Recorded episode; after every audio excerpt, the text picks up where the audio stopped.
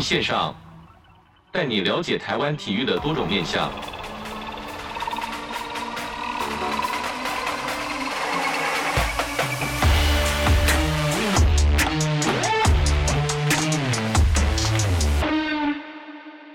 Hello，各位听众朋友，大家好，欢迎收听本周的体育线上，我是子敬。本周呢，我们要带大家来读书，那就是我们的老朋友中华民国运动员生涯规划发展协会的理事长曾全宇老师呢，那以及这个校外体育系发起人欧家军，这个校外体育系其实在这个社群媒体上面也是非常蓬勃的发展。那在日前呢，也发表了一本这个解析运动产业书的读本，叫《隐形赛局》。那书名这个“隐形”两个字呢，或许比较好理解啊，就是带我们这个一起揭开这个运动产业议题的真相。但是赛局，我就稍微会比较有疑问一些。就是说，这个比较难知道从中的内涵。运动员不就是在场上竞技跟运动吗？那为什么产业也需要有赛局呢？那今天很高兴再次邀请到这本书的作者，就是中华民国运动员生涯规划发展协会的理事长郑权玉老师，来一同为我们解析。老师好。嗨，子敬，还有呃汉声广播的所有听众朋友们，大家好。那请首先先请，不晓得要叫老师还是叫理事长，老师老师老师副执行长，也蛮蛮现在的这个老师蛮多的头衔，就请老师跟我们分享说，近期这个协会部分，因为毕竟呃重心还是在协会这个部分嘛。那目前近期有没有推了哪些专案，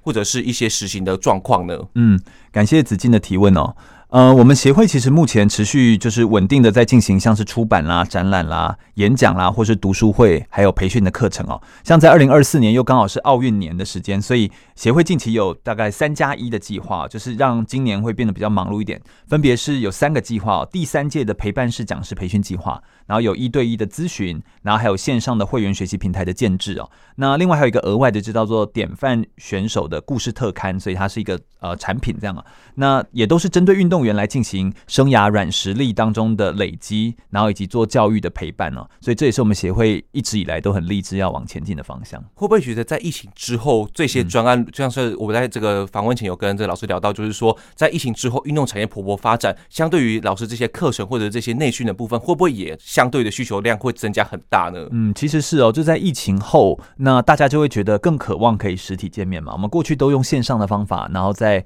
像我们圆桌体育大会都是线上的直播活动，那隐形赛局也是这样子，在线上的方式慢慢的累积之后呢，我们把它撰写出来。但是疫情过后，大家就更渴望，诶，如果可以实体的见面，因为现在大家都很重视社群，没错，然后以及都希望可以有大家可以见面的交流。那因为社群有时候很重视你的。呃，延续性或者是那种情感的交流的流动，那见面就刚好可以同时达到这些的目标，所以见面应该是大家很渴望的。讲到见面，就想到说，上次在这个运动产业这个博览会有遇到老师嘛，嗯嗯、当时当时有这个诶、欸，算是讲座嘛，就邀请这个王冠宏选手来到这个台上分享。哇，现场的这个这个观众朋友非常非常多，王太太，很多王太太。哎、欸，除了这个王太太之外，我觉得蛮多。现在我觉得比较欣慰，就是因为我现场我是整个整场都有参与嘛，就这个提问的部分，就是这些小朋友或者是运动。选手们的提问，我觉得都非常到位。除了这个，除了问他狗叫什么名字之外，这些这些问题以外，我觉得现在的小朋友对于运动或者运动产业的这个认知跟思想来说，应该有很大的进步哦。我觉得也是很呃，大家很愿意花心思跟花心力，然后去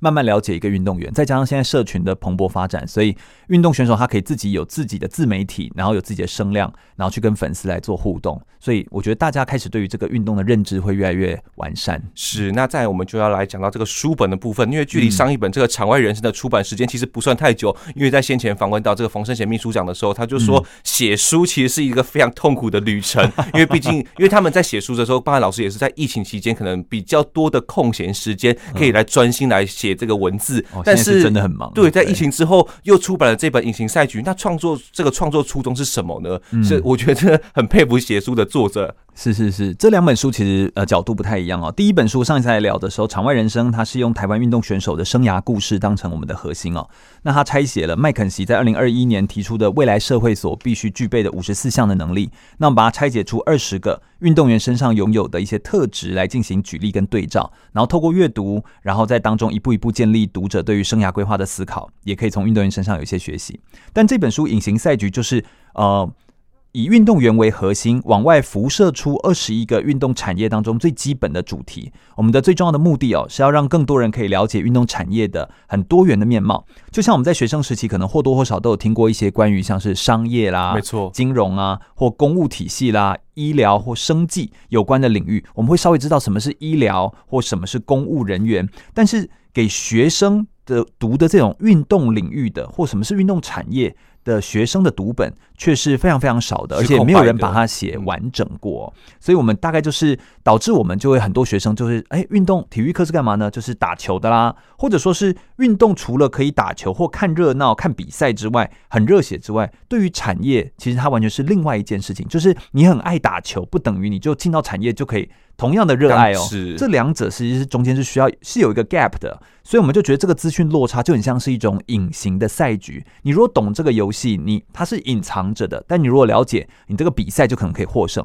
所以我们希望可以帮助更多人透过议题的梳理哦，让大家看见运动产业议题的真实的面貌。其实所谓的议题来说，广泛很面向，就是刚才这个老师有说到有二十一种的不同的运动产业。嗯、那其实在我在读这本书的时候，其实有很多的这个呃回回不应该说回向，应 该我们讲回向，嗯、就是说在以前的从这个国小、国中、高中，那虽然说我高中念体育班，那可能或许就直接是在接触在这个产业里面，但是国中跟国小，包含现在可能一零八课纲之后改成到现在，好像对于运动产业的这个成分来说，有加了一些的。算是实作面嘛？其实有时候会觉得很好奇说，说那这些小朋友怎么样从兴趣变成到职业，或者是我当当时我真的变职业之后，我要怎么维持我的这个兴趣？这个很难去从中的平衡吧？嗯，但是一零八课纲之后，它最主要是希望我们不单单只是了解运动产业的可能知识或是内容哦，我们更希望可以有运运动的素养。所以它的目的是让你可以透过了解一堂或一堂体育课。让你可以从此爱上运动，或者是你可以对于自己的身体有更加的了解之后，可以终身的了解更多。所以我们要怎么样让兴趣可以跟我们的职涯交错在一起？你首先要先对于呃你未来想要做的事情或这个领域或这个产业的面貌有一个初步的了解。那我觉得这件事情大概会是一个起步。而且我为什么觉得这本书一定需要写出来？就是譬如说有人会说，我们本来就都有直播嘛，我们放在网络上就好了，干嘛要写成书？那是因为我觉得我们。台湾很缺乏运动产业类别的哦书籍，或者是比较偏呃，也不能说这纯然是文学，但就是很缺乏这类的资料的累积哦。那因为这类资料累积。运动产业或者是体育人，如果自己都不累积这些资料的话，那其实未来我们要在梳理或在寻找资讯，就会找不到。所以我才会觉得我们是带着一点使命的哈，然后来撰写这本书这样。是，那就要问老师说，运动产业议题的读本，这个这个取向是对于一般的运动员、对于民众、嗯、对于青少年、对于学生这种种的面向来说，有没有专攻于在哪一个族群里面呢？我们是希望给学生，这位是我们最主要希望可以给的，也就让。呃，国中或高中就中学的运动选手，他们可以对于呃这个领域可以有一些认知。所以，我们撰写这个读本，我们有一个很重要的目的，就是让学生可以透过呃了解议题，然后认知议题之后，他们可以真的应用到自己的身上，或是可以回想到自己的生活当中。我觉得这其实是我们。撰写的最主要的对象群，所以也会让老师可以拿来操作来做使用。后面有一些引导啊，或操作的步骤，这样是在这个应该说在后续引导就实作面部分，我们后续会聊到。因为当时我在推这个，应该说跟老师在有遇到的时候，有发了一篇脸书嘛，然后刚好我的这个高中老师就有在下面留言讲说，哎，我们以前这个高中体育班有想要购买这个书的这个，对，应该说一这个教育课程里面啊，那后续我觉得也对，对于这个这个对接来说，其实我自己也蛮欣慰的。是是是，那就请老师给我们。介绍一下这个校外体育系跟生涯规划发展协会所连接的这个圆桌体育大会。这个老师，我连续这个疫情期间连续，哎，我没有记错是连一直连续的直播跟连续一起一一直在三年的时间，对，然后一直邀请不同的领域的的这个专家或者是学者来到这个体育这个节目中来跟我们分享跟体育相关的连接。那这个连接的部分到底是什么样的程度？跟呃，跟我们听众朋友分享一下。嗯。那我可能需要稍微描述一下，就是圆桌体育大会哦。圆桌叫做 Round Table，它其实就是让一群不同背景的人，我们用比较平等的身份，然后齐聚在一起讨论一个议题哦。那目的就是希望可以让这个资讯可以做到很多元、多视角的，然后呢去中心化的一起来进行讨论。那透过线上的会面，然后彼此的来交流跟学习。所以圆桌体育大会就是透过每周一次的体育时事的议题的解析，我们大概在礼拜四的晚上的八点到八点半哦，然后。呃，八点到九点半这样子啊。那邀请各领域专家的跟朋友们来担任所谓的飞行嘉宾，就是他们是线上跟大家聊。那我们大概就是三组的内容，然后三组的提问哦，然后把角度打开，然后跟大家一起来讨论，然后就可以慢慢堆叠出一个呃我们认为运动教育的样貌。那我们也很感谢像是运动世界这样的平台，它让我们可以把文字跟影音的资料，最后我们只要直播完毕之后，我们就会稍微进行一个简单的会诊哦，跟整理，就放到网络上面，让大家可以进行搜寻哦。那也保存一些数位记录的一些数位痕迹，那也累积网络的议题的资源，就让大家更容易去找寻到。我们就建立一些 SEO 这样子，那也希望可以让更多热爱体育的人，可以透过运动产业了解它更多多元的面貌跟可能性。那我觉得我在做这个。主题的时候，我觉得我有一个小小的一个心情啊，就是我觉得在运动产业这个议题读本，为什么它这么重要，或我们为什么需要它？这就像是呃，我在书中有提到一个叫“瞎子摸象”的故事，这个拼图。对对对对对，就我们每一个人对于一个神秘未知的生物，就大象，你可以想象这个大象就像是运动产业。呃，如果是学生时期的我们，我们就对这个产业就不了解啊，所以各自就站在各自的角度胡乱摸一通，然后我就觉得，哎，我摸到这个，哎，运动员又啊，好像赚的钱，薪水很高，比赛有奖金，就觉得运动员应该很有钱，或者是我看到他们，呃，伤害防护员或者是周边产业的一些运科人员薪水好低哦，我就觉得天哪，那这样我就不想要从从事运动产业。你看到都是自己的片面的观点，但大家都在各自片面的观点争执不休，但实际上的观点都只是大象整体观点的一小部分而已，而不是全部。所以这就是像是我们每天在看新闻，我们就很容易呃看到部分的东西，它都局限在可能新闻报道的篇幅，或者是新闻台的立场哦。那所以呃，我觉得这个故事就是给我一个很大的启发，所以我用瞎子摸象的故事当成这一本隐形赛局的开篇的一开始的文章，最主要就是跟大家说，我们要组合多元的观点，才能了解这只大象。那这也是我们为什么一直持续做圆桌体育大会在线上，就是我们希望让大家可以把这个观点变得更加的立体。大概就是我们立志要做的事。是，当然现在说直播或者是网络的这个媒体的这个成本来说，是是跟以前来比会降低蛮多的。对对对对。但相对于内容部分就要提升。嗯。那在这个过在这个直播的三年过程中，有没有遇到哪一些的困难呢？我所谓的困难就是说，呃，这个议题的读本这么的应该说繁杂，或者是产业这么的多元。像我们刚才这个老师有说到，有运动防护员，有运动员，嗯嗯嗯，那可能甚至有一些呃教育工作者。那怎么去把这些的这些呃我们所谓的好奇心，把它融成在这个直播里面来跟粉大家介绍呢？嗯，所以我们有的时候就呃需要透过像是提问，或者是需要透过一些引导问句的方法哦。那首先是我们都会在光是在选议题上面，其实就要蛮花心思的。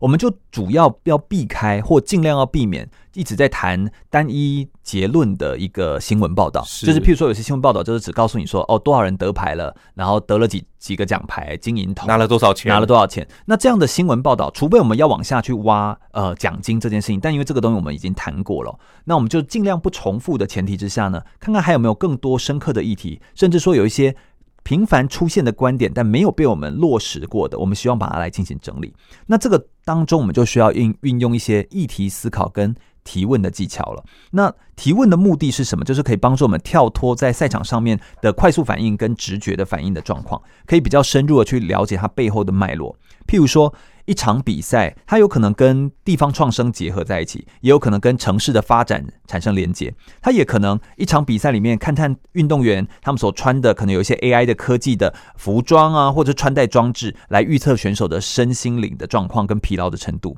那体育人如果能够透过提问的方式，我们了解更多元的观点，就可以更理解你热爱的运动，也可以在其中来做呃延伸。那我自己认为，运动产业的。议题，它非常适合用提问的方法来进行讨论，因为我觉得思考在某种程度上面也算是一种脑力活，就是它本身也算是一种很耗脑力，也是一种激荡啊。它既是脑力的激荡，它也算是一种体力活，就它也是你也要花费一点点成本的。所以，我们过去对于社会议题的讨论会比较多，但是对于体育的议题的讨论却相当少见。所以，运动产业如果要更扩张的话，我们希望里面不只是运动员，甚至到热爱运动的每一个人都要更有想象力。所以。才会有《隐形赛局》这本书，我们用提问的方法，让大家可以慢慢进到这个主题当中，得到你不同角度的观点。是，像老师刚才就说到说，我们在这个脸书上面有有这个老师有在询问要购买书嘛，然后我就我就立立马想到就是说，诶，在这个每一本书的后面都会有这个篇幅是在说，呃，这应该说。Q&A 嘛，应该算是 Q&A，、嗯、就有一些的勾选的东西，然后你可以写你自己的提问。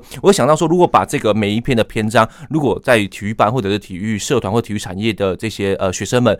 读完就是老师直接说，哎，来你就是读这一篇，那你有什么感？对对对，你有什么感触？那大家翻到最后这面之后呢，直接来把它写上去。嗯、我觉得可以，除了可以加加深这个运动员的阅读能力之外，嗯，书写部分能力应该也是非常重要的。对对对对，而且你刚刚这么说啊，其实也真的有学校跟我们说，他们就买了书，买了二三十本书，然后让学生成立一个社团，叫做什么运动。产业议题讨论社就是读书会的概念，慢慢有点像读书会。然后，因为后面就有题目，那老师来带领，或者是学生里面自己有兴趣的人，对于然后一人选一篇来带领来做学习。我觉得这真的是一个很好的操作方法。这边就比较好奇，就是说，哎、嗯，那老师如果对于题目有疑问的话，应该可以直接来询问。老师这边可以说，哎、欸，那我这个这部分要怎么去操作？因为毕竟我看里面蛮多题目是实桌面的部分，对，就觉得哇，我们其实很欢迎大家，如果你是买书或电子书都可以，你其实就是在那个空白地方就直接写下你的想法、当下的思考跟想法。那其实这些议题大部分都不过时，我们有稍微挑选一下。所谓的不过时，就是像四年一次奥运会，然后两年就可能会有一次全民运，这些运动会其实它会频繁出现这些事件，不管是在谈论防护、谈论。呃，运动的禁药这些议题会一直出现。那这种频繁出现的东西，我们应该要去了解它。所以你可以搭配着时事，然后来做不同的时刻点的讨论。但这些议题的思考，我觉得都是可以拿来做锻炼的。是。那我们在这段节目中，大概跟这个听众朋友来分享这个协会目前近期的这个近况以及新书的介绍。我们这边先休息一下，我们马上回来。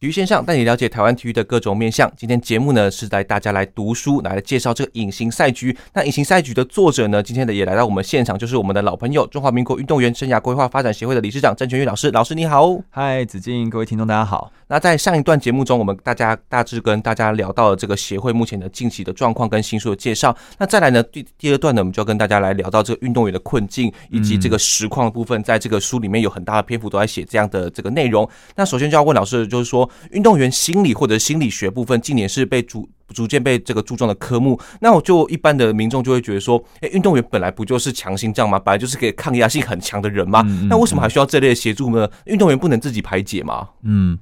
呃，我觉得。所谓的排解压力这件事情，如果我们是一般般的压力啊，或者是我们自己生活当中遇到了一些小小不顺遂的事情，我们当然可以自己排解啊。但我觉得运动员他踏上的是可能是奥运等级的这种殿堂哦，万众瞩目。你想象一下，他的脸孔啊都会被印在报纸上面，就是超大张哈这样子，头版头条。对，然后电视啊、网络上面，不管他们奔跑、跳跃，或者在努力在场上拼搏的画面，都会带给我们很多的惊喜跟期待。但他们每一次上台之前的那个心理的压力，就会非常的大，所以我们在谈的所谓的运动员的心理压力这件事情，并不是说我啊，到底今天呃我的这个。呃呃，状况如何或我的心情不好的小小的这种小压力哦，他谈的是一个巨大的压力，而且是有点社会上的压力等等，这个民族情感的压力，甚至是这种呃他的肩负的压力更大。那当然我不能说，哎呃国中或高中的学生他们在面对考试的压力不大哦，我并不是这个意思哦，但就是不同阶段会面对到不一样的压力哦。那根据国际奥会在二零一九年所发表的数据就显示哦，有百分之三十五的。精英选手，我们说 elite athletes 啊，就是他们其实会经常患有心理疾病，而且都是一年以上哦，所以他们有一种心理疾病的呃呃发生百分之三十五。那有百分之二十五的大学的运动员会有忧郁症的状况，是那因为他们超越极限的训练，而且非常密集的锻炼哦，对于伤痛。呃，还有受伤有超高的呃耐受度。我还记得我有一次跟呃铁人三项的选手们聊天哦，他就说他有一次去做检测的时候，假设一般人哦的那种疲劳指数可能一千一千五就已经很高，他到了五千六千他都还超紧绷，我今天还 OK 啊这样子，因为他们太习惯在压力之下了，以至于他们就会忘记。我其实也会有压力，原本的自己长什么样子？这件事情其实很重要哦。所以，譬如说，他对于受伤的耐受度很高，对于担心药检影响，或者是有一人会呛虾或什么的，在场上影响你的心理状态。所以，也因为他们有这样的状况，会导致一般的心理学的介入或一般的心理治疗的介入困难重重，因为我们用一般人的数据来判断他，会觉得他都正常啊。但其实，在运动领域当中会不同，因此才会有运动心理出现哦。那这些竞技场上，我们追求更快、更高、更强，展现人类极限这种超级人类的运动员，没错，他们在心理上面其实是呃的自我保护能力其实是比较匮乏的。但也因为这样，所以他们可以有一些很超越极限的、超越人体的表现哦。那根据美国国家大学的体育协会，有就是 NCAA 的统计哦。就自杀的情况，也在运动员的死因排名在第三名哦，所以这其实并不是一个个人化的问题，也就是它其实是一个很广泛的问题，有脉络的。对，所以我觉得运动员需不需要这样的协助呢？其实是需要的，而且他们时常也都承受着非常巨大的心理压力。是这样，这个老师曾经应该说曾一些应该说到现在都还是担任这个奥会的讲师嘛。嗯、那接触过这么多台湾的奥会选手，就会说，可能外国在教育的这个成长过程中，或许会比较容易去接触这样的心理学。的概念，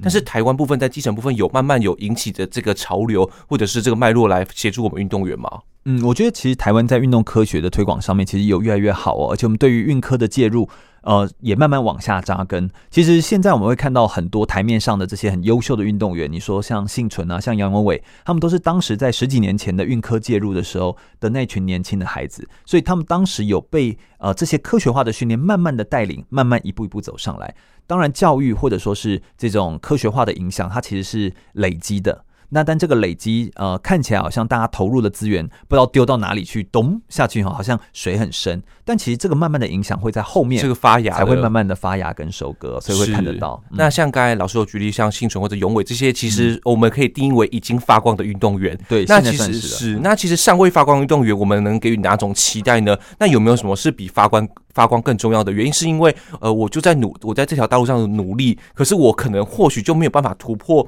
呃，所谓的奥运成绩或者是亚运达标成绩。那我在我要是怎么去，呃，疏解我自己的心理压力？那对于这些没有发光的运动员来说，是不是格外重要呢？嗯，我觉得这点上面就是一个。啊、呃，很困难，但是它确实也是非常重要的一件事情，哦。其实是大部分的，对，因为百分之假设，如果我们画一个金字塔哦，那些优秀的运动选手大概就是金字塔尖端那百分之一不到哦。那另外底下百分之九十九，哦，就是那个百分之一以外的百分之九十九的运动员，都是属于不够顶尖的运动员。那他们的下一步怎么办？或者是我们对于他们的期待是什么？那不要说是这个呃比较没有那么顶尖的。的运动选手了，就连最顶尖的选手，像我们说拿过最多面奥运金牌的菲尔普斯游泳选手，他就在他自己个人的那个纪纪录片 BBC 的纪录片叫做《金牌的重量》哦，他就说了一段话，我就 quote 啊，就是我引用一下他的这段话，他说：“当大家眼中看到的我永远都是一位游泳选手，而不是一个人的时候，我应该要怎么办？当身为运动员的我们，我们给出我们的汗水、我们的鲜血、我们的泪水的时候。”究竟有谁可以帮助我们度过我们自己心理上面的难关？就连这么顶尖的选手哦，他身边拥有的资源是非常多的。是，但我觉得这是运动员先天的限制。当你选择运动员这条路的时候，别人看待你就会是一个运动员，他就很难把你看待成是一个人。他就有点像是我们，嗯，好像背着一个国旗一样，对对对对，你背着一个背着一个压力，而且那个压力又会是一个很鲜明的，而且是很容易被报道出来的，被放大检视。我们都会有很多重的身份，譬如说子敬有广播的身份，就是我们会看到你是个广播，但我仍然会知道你是子敬，就我我仍然会是你是个人，因为我知道那只是个工作，那不是你的全部。但是运动员的时候，我们甚至会忘记运动员，他其实也是一个会受伤、会难过、会生病的一个人，所以。嗯，我觉得这件事情是不容易的。那在运动场上，没有人会记得奥运的第四名是谁。那这群人，他们可能就从此就消失了。所以他该怎么样可以承受自己的心理压力呢？呃，我比较想要，我比较喜欢的其实是呃，知名作家就是米尔曼，他在小说《深夜加油站遇见苏格拉底》啊，里面提到的，就是运动员他其实不是只把生命献给运动，而是将运动献给他的生命，让运动成为一条带领我们的道路。导向自我的成长，跨越输赢的框架，而且实现更好的自己。也就是说，我们不是把我们的生命，我们生命是比较大的部分，但是限缩在一个运动这个领域，把自己缩小了。不是的，运动只是你生命角色的一部分。所以，当你能够这样子思考的时候，你比较能够呃应用到我们的学习跟生活当中，那是一样的。就我们每一次的挑战都是我们前进跟成长的养分，它不代表一次的失败，代表你的人生已经完全就被定义是全然的失败。所以每一次的失败都可能是下一次成长的新的机会，这才是我觉得是运动员应该要有的呃。比发光更重要的事情，甚至是比输赢来的更重要的事情。是，那其实我们刚才讲到永伟或者是幸存这些呃已经发光的运动员，不过必须说他们的这个运动生涯的这个应该说起点跟终点其实也快到了。所以快到的意思就是说，他们可能运动员都有先天年纪上的限制，他们也有可能会进几次的奥运会就会退役。对，那可能也也在这个运动场上看他们发光的时间，可能或许会比较少一些。那他们如何去突破自身这个运动员的限制，然后继续来挑战自我极限？我就想到跟这个听众朋友跟老师来分享，我有一次在骑摩托车的时候，骑在这个师大路跟应该哎，这是罗斯福路跟和平东路口的那个路口，麦当劳的对面，然后就看到有一个英文品牌的这个呃，算是教育教育线上教育的课程，对，教育讲，然后我就看到哎，郭幸存在上面算作为代言人，然后他在讲讲述说哦，他是如何在飞机飞的过程中去学习英文，我就觉得哇，这个对于我启发非常大，我就觉得说哎。运动员，你已经是奥运金牌了，你已经是纪录保持人了，那你还需要去提升自我的这些能力，那这对于他退役之后应该会有很大的影响吧？是，其实我觉得运动员他其实本身必须要不断不断的提升自己哦，而且那个提升他需要拥有更多的是运动场以外的能力，所以我们我们协会就是运动员生涯规划发展协会。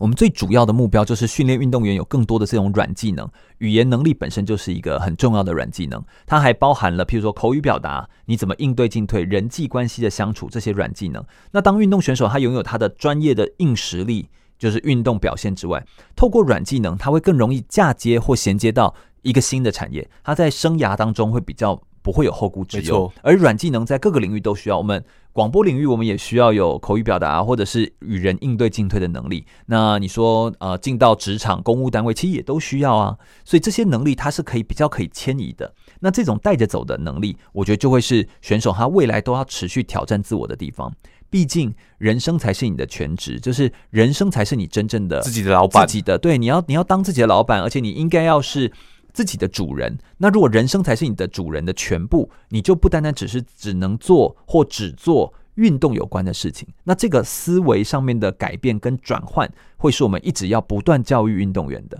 那它是一件重要的事。是，那在其在书中有有提到一个篇章，就是适应体育的部分，嗯、就是我们刚才讲到奥运会或者是亚运会，其实这都是算所谓的呃正规奥运。那其实更重要的英雄产生更多的地方，其实是在帕运的部分。对那其实我先前有访问过这个 QPE 体育发展计划跟这个爱运动动物爱的计划，都强调了适应体育的发展及现在的困境。嗯、那对，其实我比较好奇的时候，在书中其实有讲到这个在教育端的民众，在对于我们对于看这些适应体育或者是看这些帕运的选手部分，我们有什么认知能够去支持他们，或者是帮助他们呢？嗯嗯嗯，身心障碍运动员，这刚好是落在我们的呃第四章的内容哦，大概落在书中第七十二页哦。呃，我觉得这一段其实是重要的一个议题哦。现在是人权抬头的年代哦，那媒体不断的可以自由的发声，我们有很多的自媒体，我们大家开始越来越重视多元平权，但是却不代表这些的价值已经被充分的实践跟推广出来。呃，隐形赛局当中第四章，我们刚好提到身心障碍者的体育推广哦，那这其实是一个重要但被经常忽略的一个议题。台湾领有身心障碍手册的人大概是一百一十九万五千多人哦，那这是台湾总人口数的百分之五哦。那其中男生大概六十六万，女生大概五十三万五千多人。那有百分之八十五的身心障碍的朋友们，他们其实的身障的这个限制的情形，可能是疾病。可能是意外，可能是交通事故的呃所造成的。那其实每一个人又随着我们年龄的渐长，我们可能眼睛会慢慢会啊、呃、花花皮啊、老花视力啊，或者是疾病啊或关节退化等等的意外受伤。所以，我们每个人都有可能会遇到身体或部分功能丧失的状况。那我们现在到底有没有花一些心力在呃身心障碍的选手或为这些族群多做思考？既然身心障碍的状况很有可能会是后天造成的，那它也暗指着我们每一个人都有可能是身障的候选人。所以，我们如果开始关注这个议题，其实很大一部分是在帮助我们自己。这其实是越呃推动人权往上提升的时候，我们必须要有的很关键的思维。那里面提到了，其中有一个很重要的呃关键的词汇，叫做适应体育。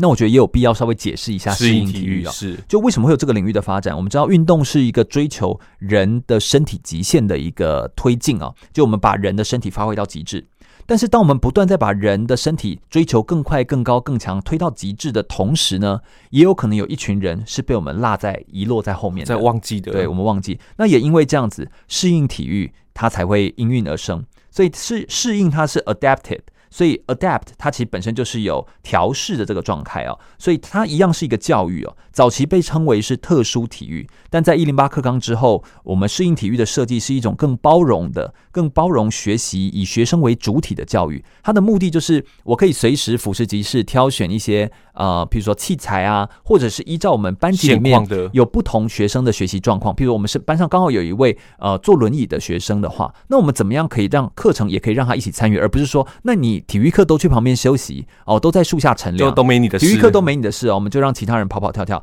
就是适应体育的目的是让大家都可以公平的享受到体育，所以适应本身就是一个调试 （adapted）。所以调试就是我们应该是调整我们的课程，让它适合所有的人，而不是说我们这个课就是体育课，所以你只要没办法跑跟跳的人就不要来了。我们不是这样。人才是我们的主体，所以这是适应体育很重要的一个核心跟设计的理念。是，像老师接触过这么多培训教师或者是讲师部分，在这个实际教育现场都有来做教学，会不会这些的应该说我们说所谓的设计课程，诶，可以适用到全部的这些小朋友？会不会来说对于老师来说其实是有那种挑战的？嗯，所啊。所以就说以前可能单纯我们不是说老师可能教学不认真，而是说在往往年的例子，可能就是像老师所谓所所所说的啊，这个机械体育课是没你的事。嗯、那对于老师来说，其实教学是轻松的，或者是方便的。但是现在这这个教育理念的抬头，或者是一些改善的改进的部分，会对于老师的教学端这部分，会不会有一些挑战呢？我不晓得怎么做，那我该怎么办呢？是是是，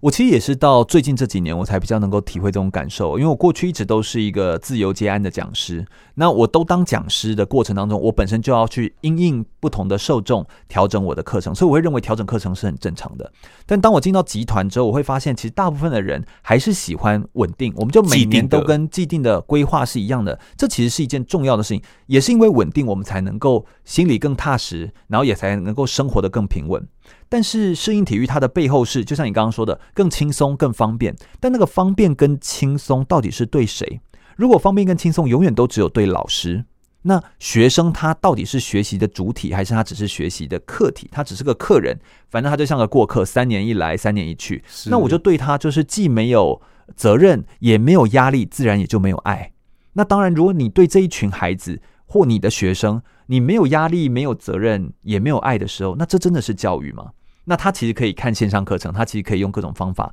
来操作。所以我觉得基于这个点。倒过来来想，他确实对老师会有一些些的压力，那个压力来自于你需要更为学生着想。但如果对于本来就是一直在思考学生的需求的老师来说，他他可能是一种机会，他可能是一种你可以透过很多创新课程的教学，现在有好多的呃，不管是呃教育创新一百啊、亲子天下的，或者是远见天下文化基金会所办理的这种呃台湾。一百就未来教育，对的，这个他都会有一些呃征件，或者是教育部也有很多的征件的资讯，他会要求呃，或者是邀请更多的有创意的老师们发挥你的创意，让你的课堂课堂可以更适合所有的运动选手或所有的学体育的孩子。那我觉得这种创新对。老师们来说，也许也是一个机会。是，那其实我们在前面有讲到这个书中有特别一个篇幅，在讲这个身心障碍运动员，该老师有大致给我们来介绍。那我就应该，毕竟这本书是个运动产业的议题读本嘛，那这个有需求的话，是不是就会有商机呢？如果有商机，是不是呃有供给？哎，有需求就有供给嘛？对。那对于这个产业部分，是不是未来也是一个非常值得发展的项目呢？